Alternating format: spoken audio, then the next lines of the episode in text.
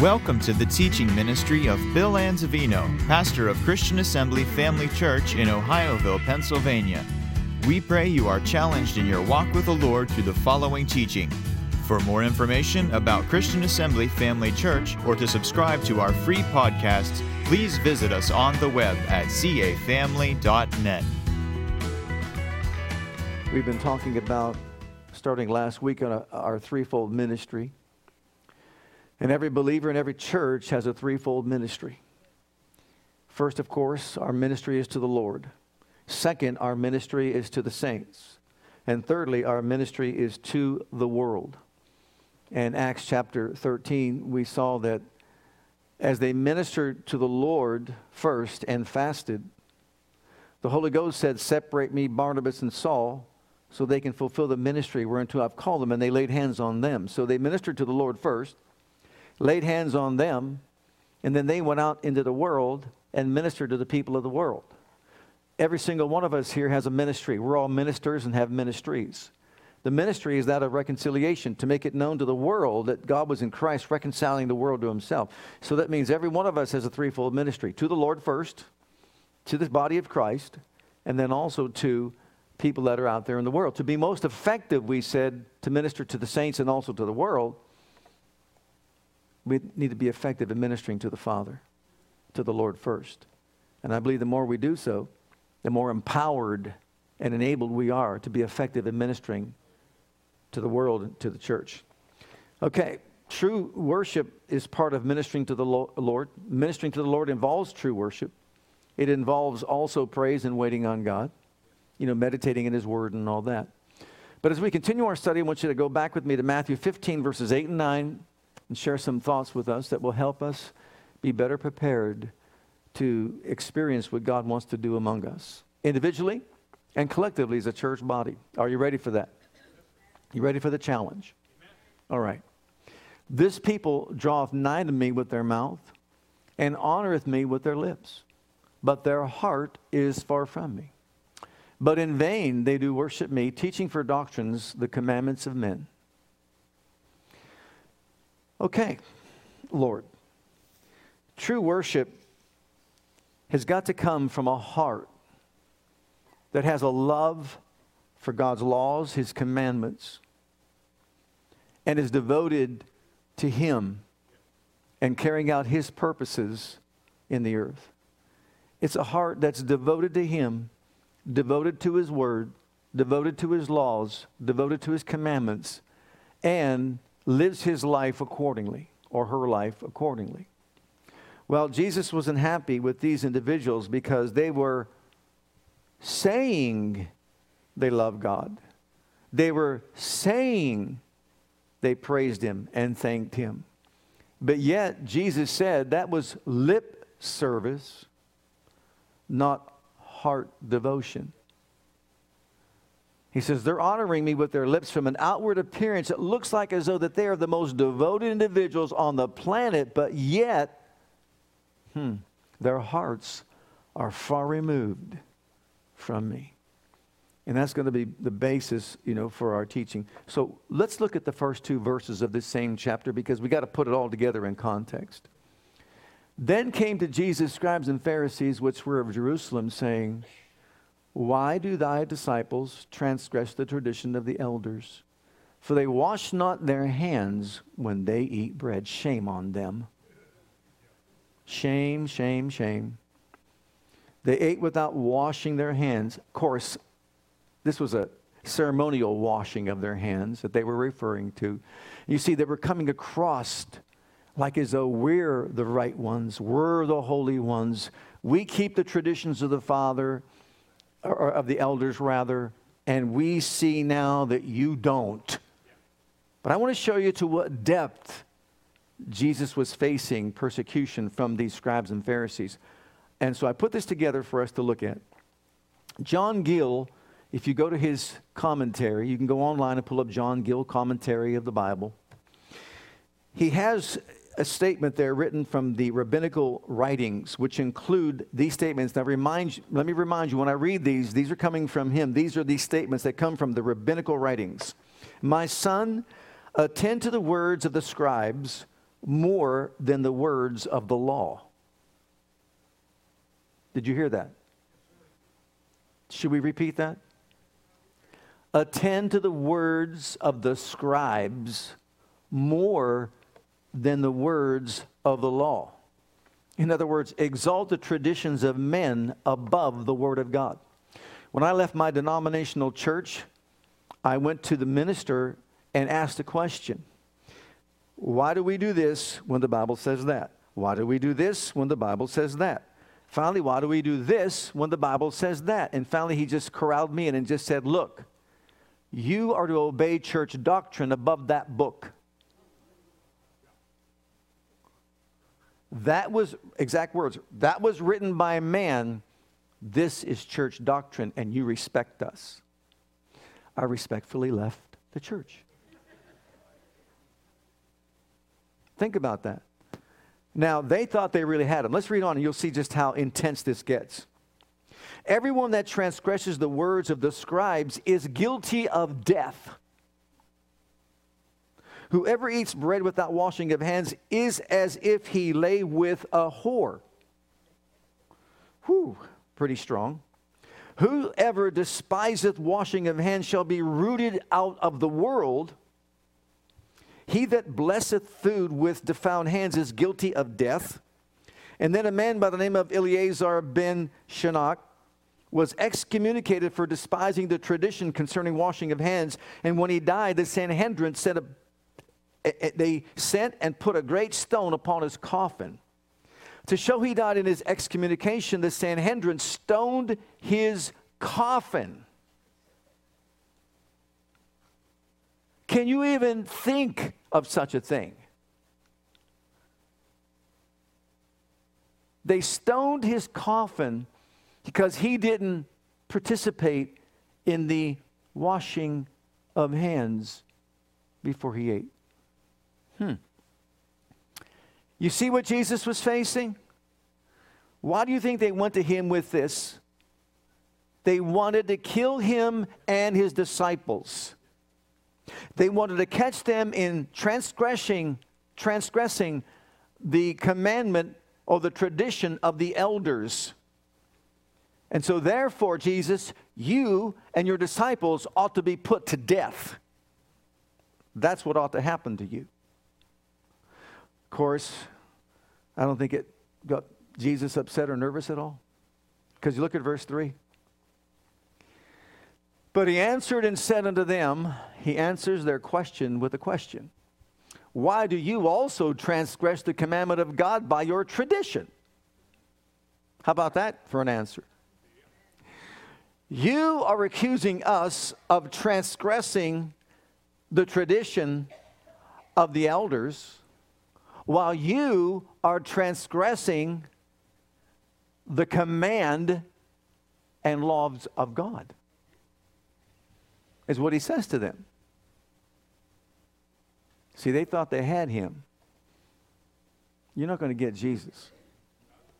Look at what the next two verses say. He wanted to know what possessed them to violate the laws of God. Then he gives them the law. For God commanded, saying, Honor thy father and mother, and he that curseth father or mother, let him die the death. But you say, Whoever shall say to his father or mother, It is a gift, by whatsoever thou mightest be profited by me, and honor not his father or his mother, he shall be free. Thus have you made the commandment of God of none effect by your tradition. Now, that's not too meaningful unless you understand the tradition. The tra- tradition, if you go back to the book of Mark, it says Corban. Corban is the terminology that was used to explain this particular thing. What they did was to get around the commandment of God, they established that the people could offer as a gift to the treasury of the temple their possessions. That therefore if an elderly parent or an aged parent had a need for something, and they went to their son and said, We have need. We need food. We need clothing. We need this. We need that. They would just say, I'm sorry. It's been all that we have has been given, designated for the treasury of the temple as a gift. Well, guess what? They weren't obligated to fulfill that. They can still use their means for themselves and their own particular needs. And then, of course, at some point, if they wanted to, they could give whatever they had, their estate, to the temple and the treasury. While their mother and father are in need and they turn their back on them. So here's what they were saying You ought to die because you don't wash your hands. Really? Jesus said, You ought to die because you don't honor your parents. The one that should be put to death is you and not me or my disciples. You're violating the higher law of God. And besides, your tradition is meaningless. Who do you think you are to exalt your traditions above the commandments and the laws of God? Doesn't the tradition of men make the word of God of, of none effect? Isn't that what Jesus said? You see how it was making the word of God of none effect? They bypassed the word of God. They did what they wanted to do. They kept their money. They designated to the, to the temple treasury, and they ignored their aging parents. No obligation whatsoever. So now the word of God is ineffective. They could do what they want, live what they want, how they want, spend their money as they want. No obligation whatsoever. So look at the next word in verse 7 that Jesus, hmm, you lovely fellows, you sweet people, you hypocrites. Well did Isaiah prophesy of you, saying, This people draws nigh to, unto me with their mouth, honoreth me with their lips, but their heart is far from me. But in vain they do worship me, teaching for doctrines the commandments of men. Hmm. All right. He's saying, Look, you pray publicly, you pray in the streets, you pray in the temple, you praise, you offer sacrifices, you worship, and man, you look good on the outside. You look so devoted, you look so uh, sanctified and set apart and so holy from the outward appearance, and people see you. Man, look at how wonderful they are. All that on the outside, the outward appearance, means nothing to God if it's not engaging the heart. And he said, You know what? You can honor me all you want with your lips, but your heart is so far from me. That's not the heart of God to ignore your aging parents, is it? Not at all. And oh, he wasn't happy with them. As a matter of fact, even though they seemed sincere outwardly, they were insincere inwardly.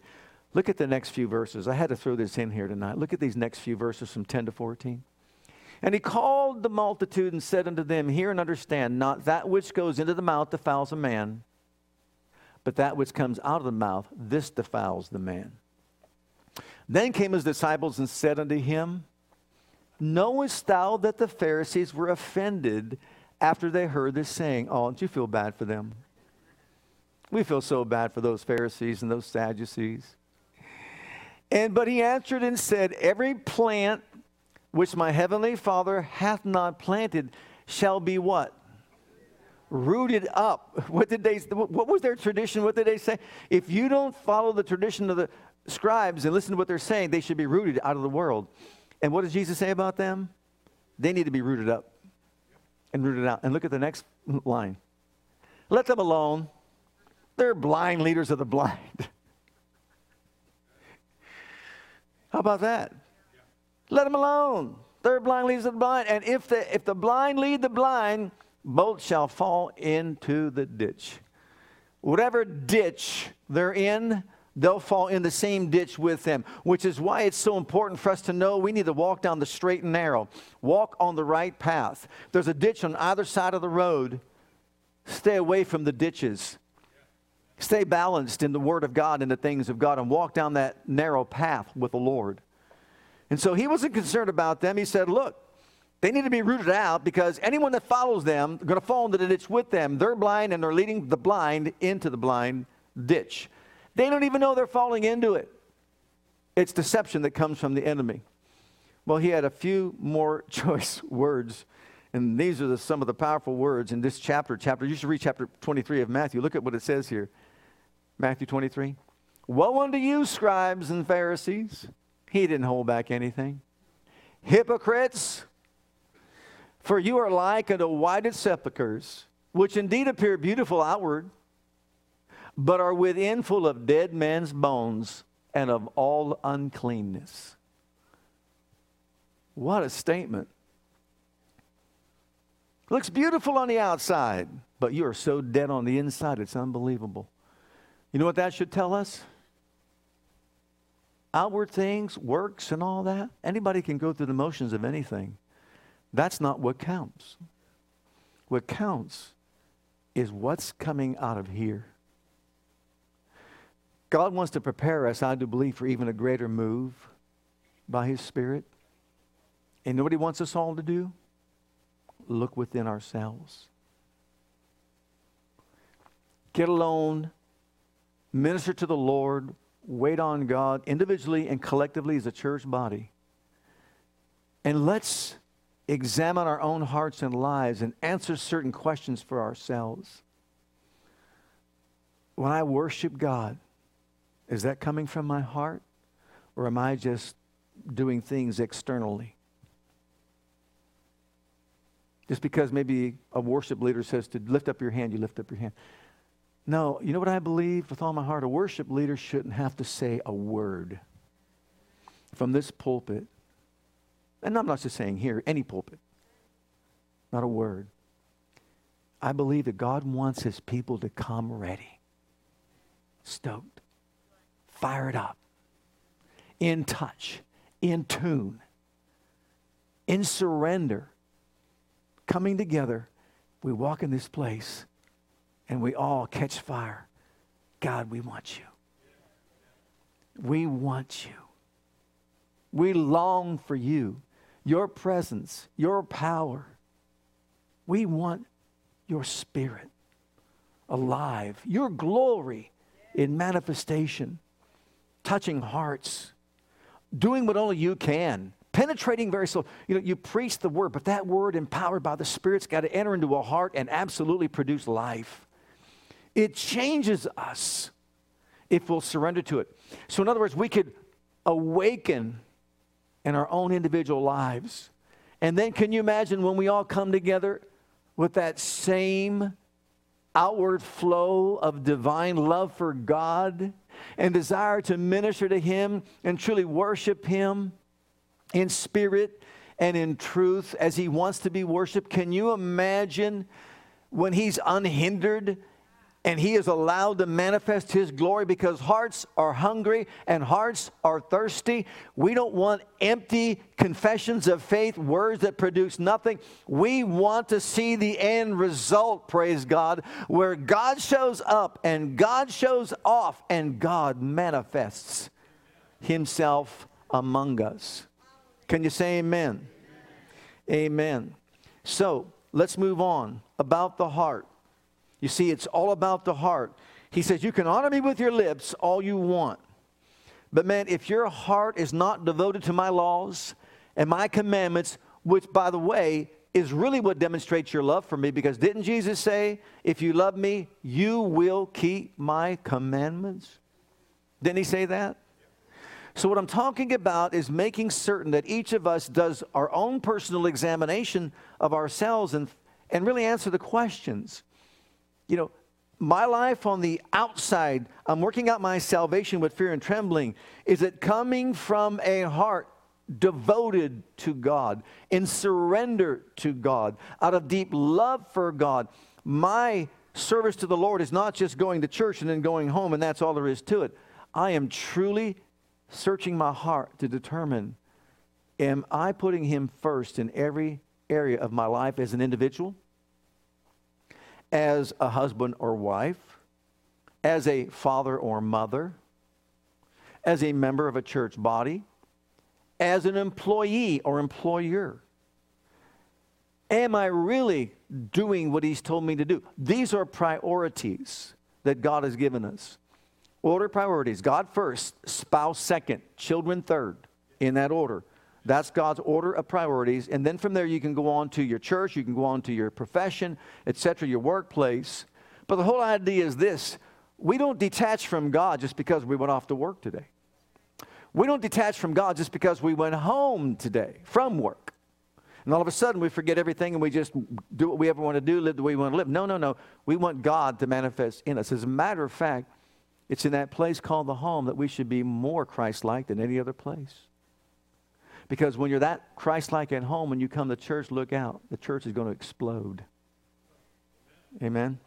1 Samuel 16, verse 7, because God is looking where? Inwardly. But the Lord said unto Samuel, Look not on his countenance or on the height of his stature, because I have refused him. For the Lord sees not as man seeth, for a man looketh on the outward appearance, but the Lord looks on the heart. He is looking upon the hearts of people everywhere. By his Spirit, his eyes are going to and fro throughout the whole earth to show himself strong on the behalf of those whose hearts are what? Upright before him. See, if we want to see things happen on the outside, something has to happen on the inside.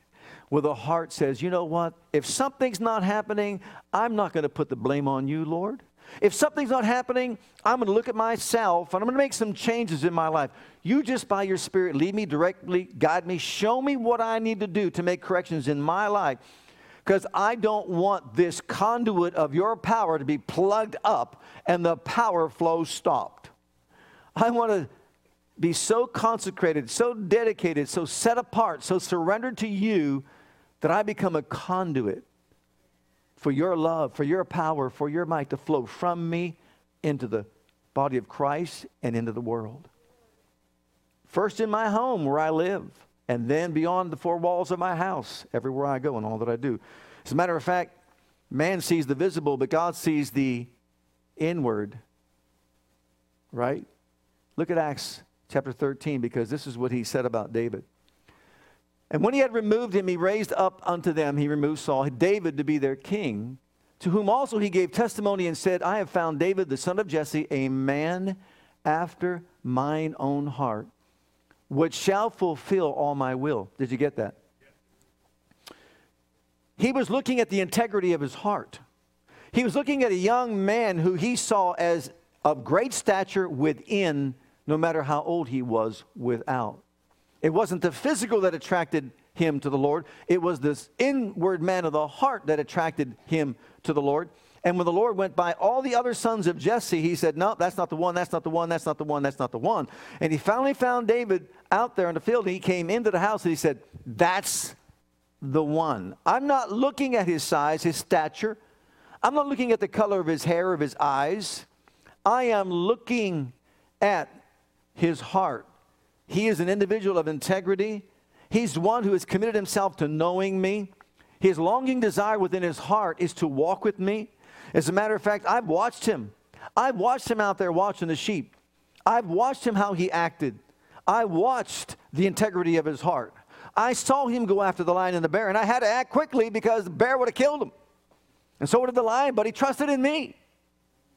I know he's devoted to me. I know he trusts in me and I know He's faithful to me. And notice, He will fulfill my will. What's a heart that God loves? Someone that says, I'm yours. Lead me to the right place at the right time, doing the right thing with the right heart, so I can fulfill your will, Father, everywhere I go. And that's what he saw in David. So his focus was on his character, not his outward appearance. Look at the next verse we pulled up, Proverbs 4:23. Very important right here. Keep the heart with all diligence, for out of it are the issues of life or the forces of life, the source of life. So keep your heart how?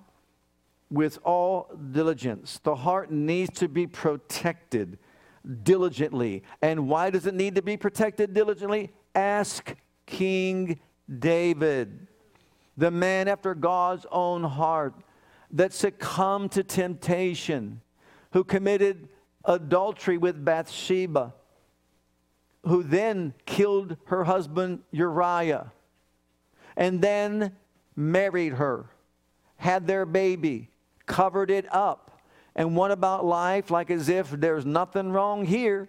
There's nothing wrong here until Nathan came along and exposed his hypocrisy and said, uh uh-uh, uh why am I bringing this out? Because no matter where you were, it doesn't mean you're going to be there down the road unless you do something to keep yourself on that road and don't get distracted by the world, the devil, the flesh, and everything that's out there to distract us and destroy us. So it doesn't matter who we are. We can all be distracted. We can all be deceived if we neglect to do what? Diligently protect the heart from all the evil influences that are out there in the world. Look at 2 Timothy chapter 4. This is Demas. For Demas had forsaken me, this is Paul speaking, having loved this present world and is departed unto Thessalonica. Crescens to Galatia, Titus unto Dalmatia. So, what is he saying about Demas? He had a change of heart. You know, we've seen it happen. People that are on fire, gung ho for the Lord, initially, and then maybe three, four, five years down the road, it seems like the fire has gone out. And we're trying to stoke the fire ourselves by saying, Come on, lift up your hands. Come on, worship. Come on, do this. No, no, that's not what it's about. No, no, no. It's a matter of the heart. That is what it's about. Why have I, or like David, gone from here to here? Is because I didn't protect the most valuable thing I have my heart, my spiritual condition. We're living in a world of ugly influences. We're living in a culture right now when they're calling good evil and evil good. Can you say amen to that? We're living in a culture right now that wants to be so politically correct that you can't even say a baby is a boy or a girl until they're old enough to identify their gender. And guess what? Many intelligent people believe that's the right thing to do. It's almost mindless, isn't it? Rather than identifying it as something that needs to be done to help these people mentally because it's probably a situation where they need some help emotionally. No, we just want to say, go do what you want, live the way you live. You are who you say you are. That's playing right to the hands of the devil.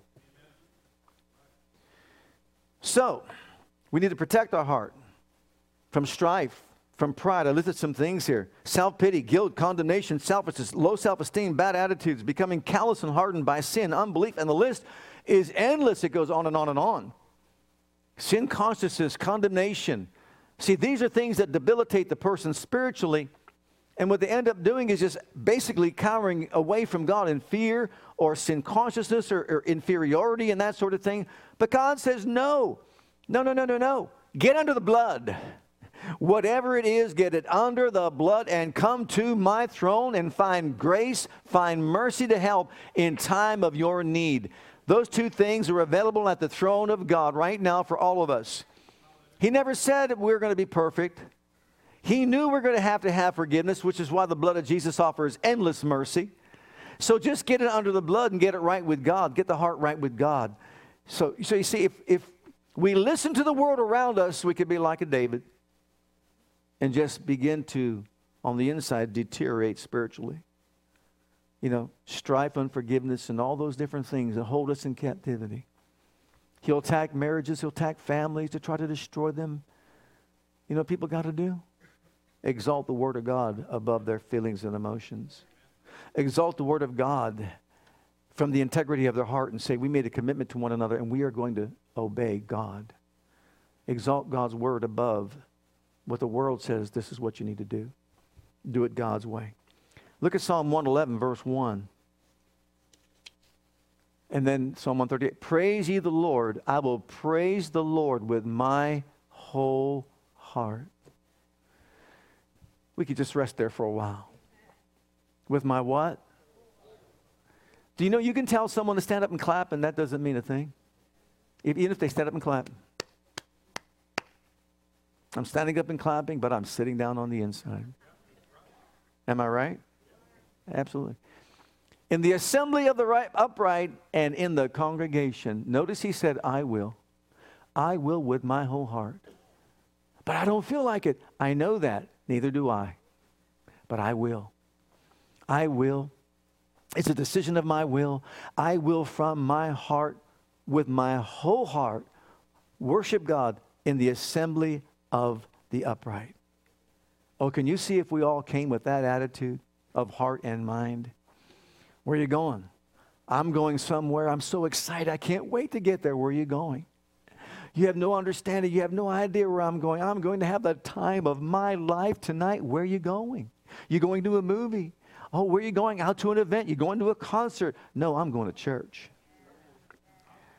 Where are you going? I'm going to church. And you're going to have a great time? You're probably talking to someone that says, oh, I used to hate going to church and those so boring. Well, it's not boring if you go to meet God. Can you say amen? It's not boring if you go to meet God. I'm going to meet God. I mean, I'm going to meet God. I'm purposing in my heart that when I, even on the way, I'm going to talk to him. But when I get there, even more so, I am going to meet with God. I'm going to love on him. And he said if I would praise him, he would inhabit my praises, which means he will manifest himself to me. Amen.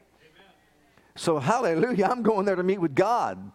Genuine worship is not what one does outwardly, it's what one does inwardly. Look at Psalm 138, verses 1 and 2. I will praise thee with my whole heart before the gods. Before the what? Are there any other gods? Are there any other gods? There are no other gods. There's only one God, the living God, the only God, the wonderful God that we serve. The Almighty God, the everlasting God. Hallelujah. I will sing praise unto thee. In other words, in the face of all those that call these things God, I will worship the living God, the only God, the most high God, the all powerful God. Hallelujah, because I know him. Look at Proverbs chapter 3. We are to trust him with all our heart and lean not to our own understanding.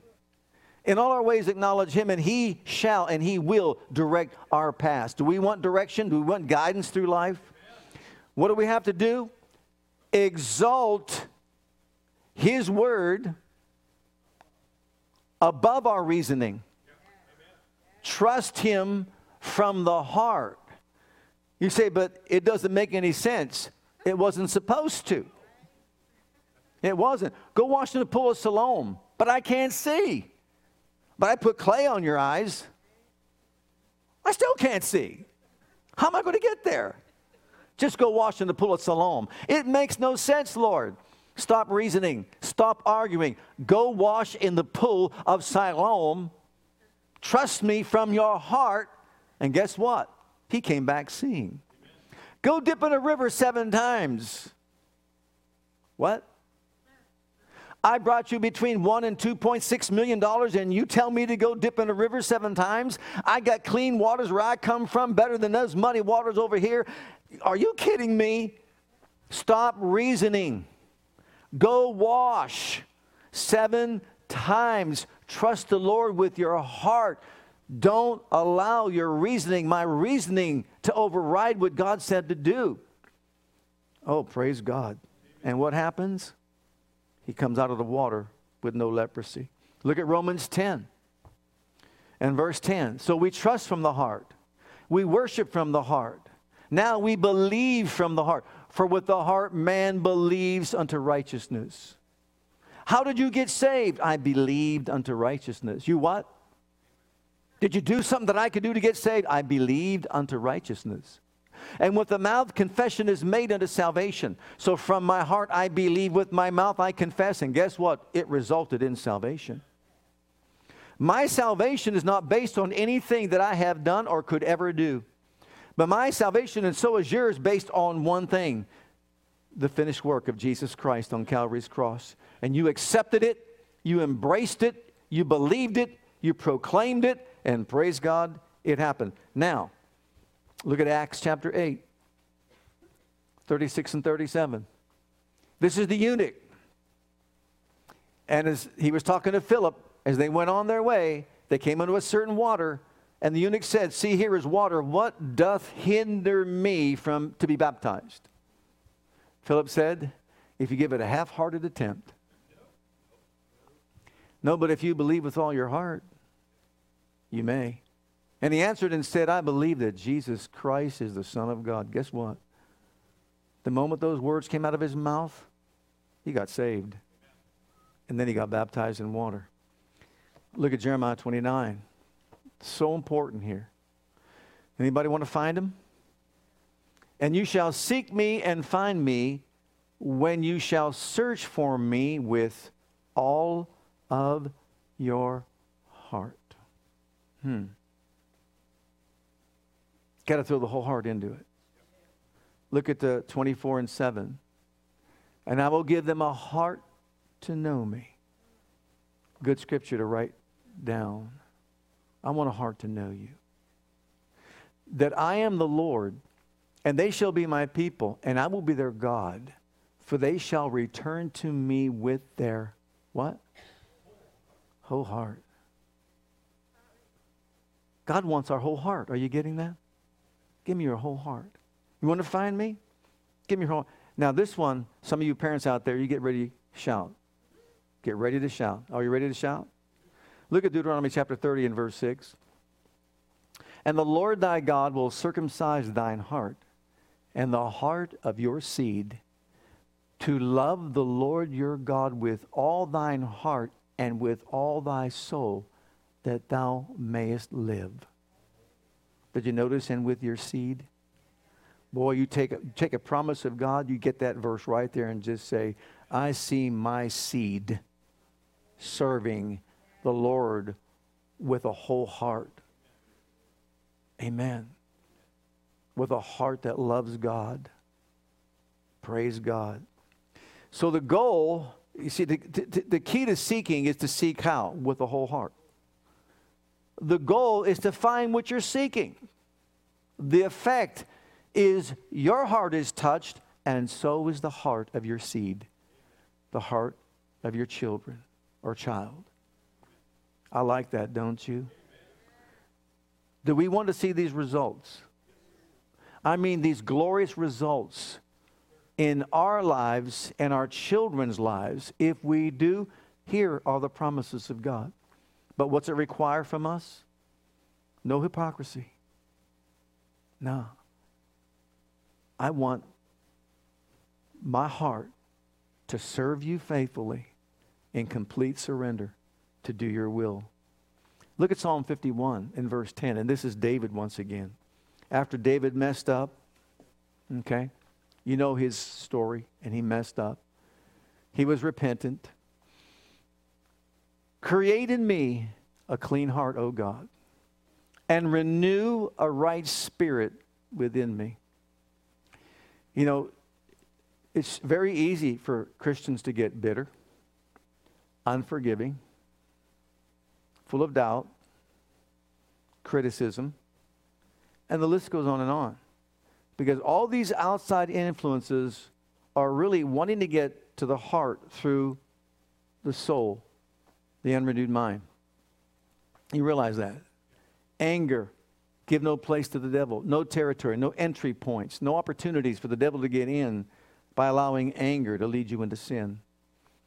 So here he's letting us know that it's important that if we find certain things in us that need to be dealt with, then deal with them. And go to God like David said, create in me a clean heart. Renew a right spirit within me. There's something wrong with my spiritual motivation. Maybe I can't put my finger on it, but you know what, Lord? I know you can. Man, what is that something I need to adjust in my life? Because you know what? It's not you. It's not you at all. I don't want to just be one that just floats through life without being challenged to change. I want more of you and less of me. And I know that this is what it takes. Notice how Jesus defined hypocrisy, which is why I wrote this. You know, first of all, only God can change the heart, right? Right. You can't change someone else's heart. I know you would like to. Mm-hmm. Right? You can't tell me there were times where you just probably got before your bed, knelt down, and just said, Lord, Is there something you can provide for me so I can open up their heads and throw some information in when they go to sleep tonight and then close it back up without them ever knowing that I did it? Right? Sure, we've all been there before. According to Jesus, to exalt the traditions and doctrines of men above the commandments of God and act as though we love God and worship God is called what? Hypocrisy.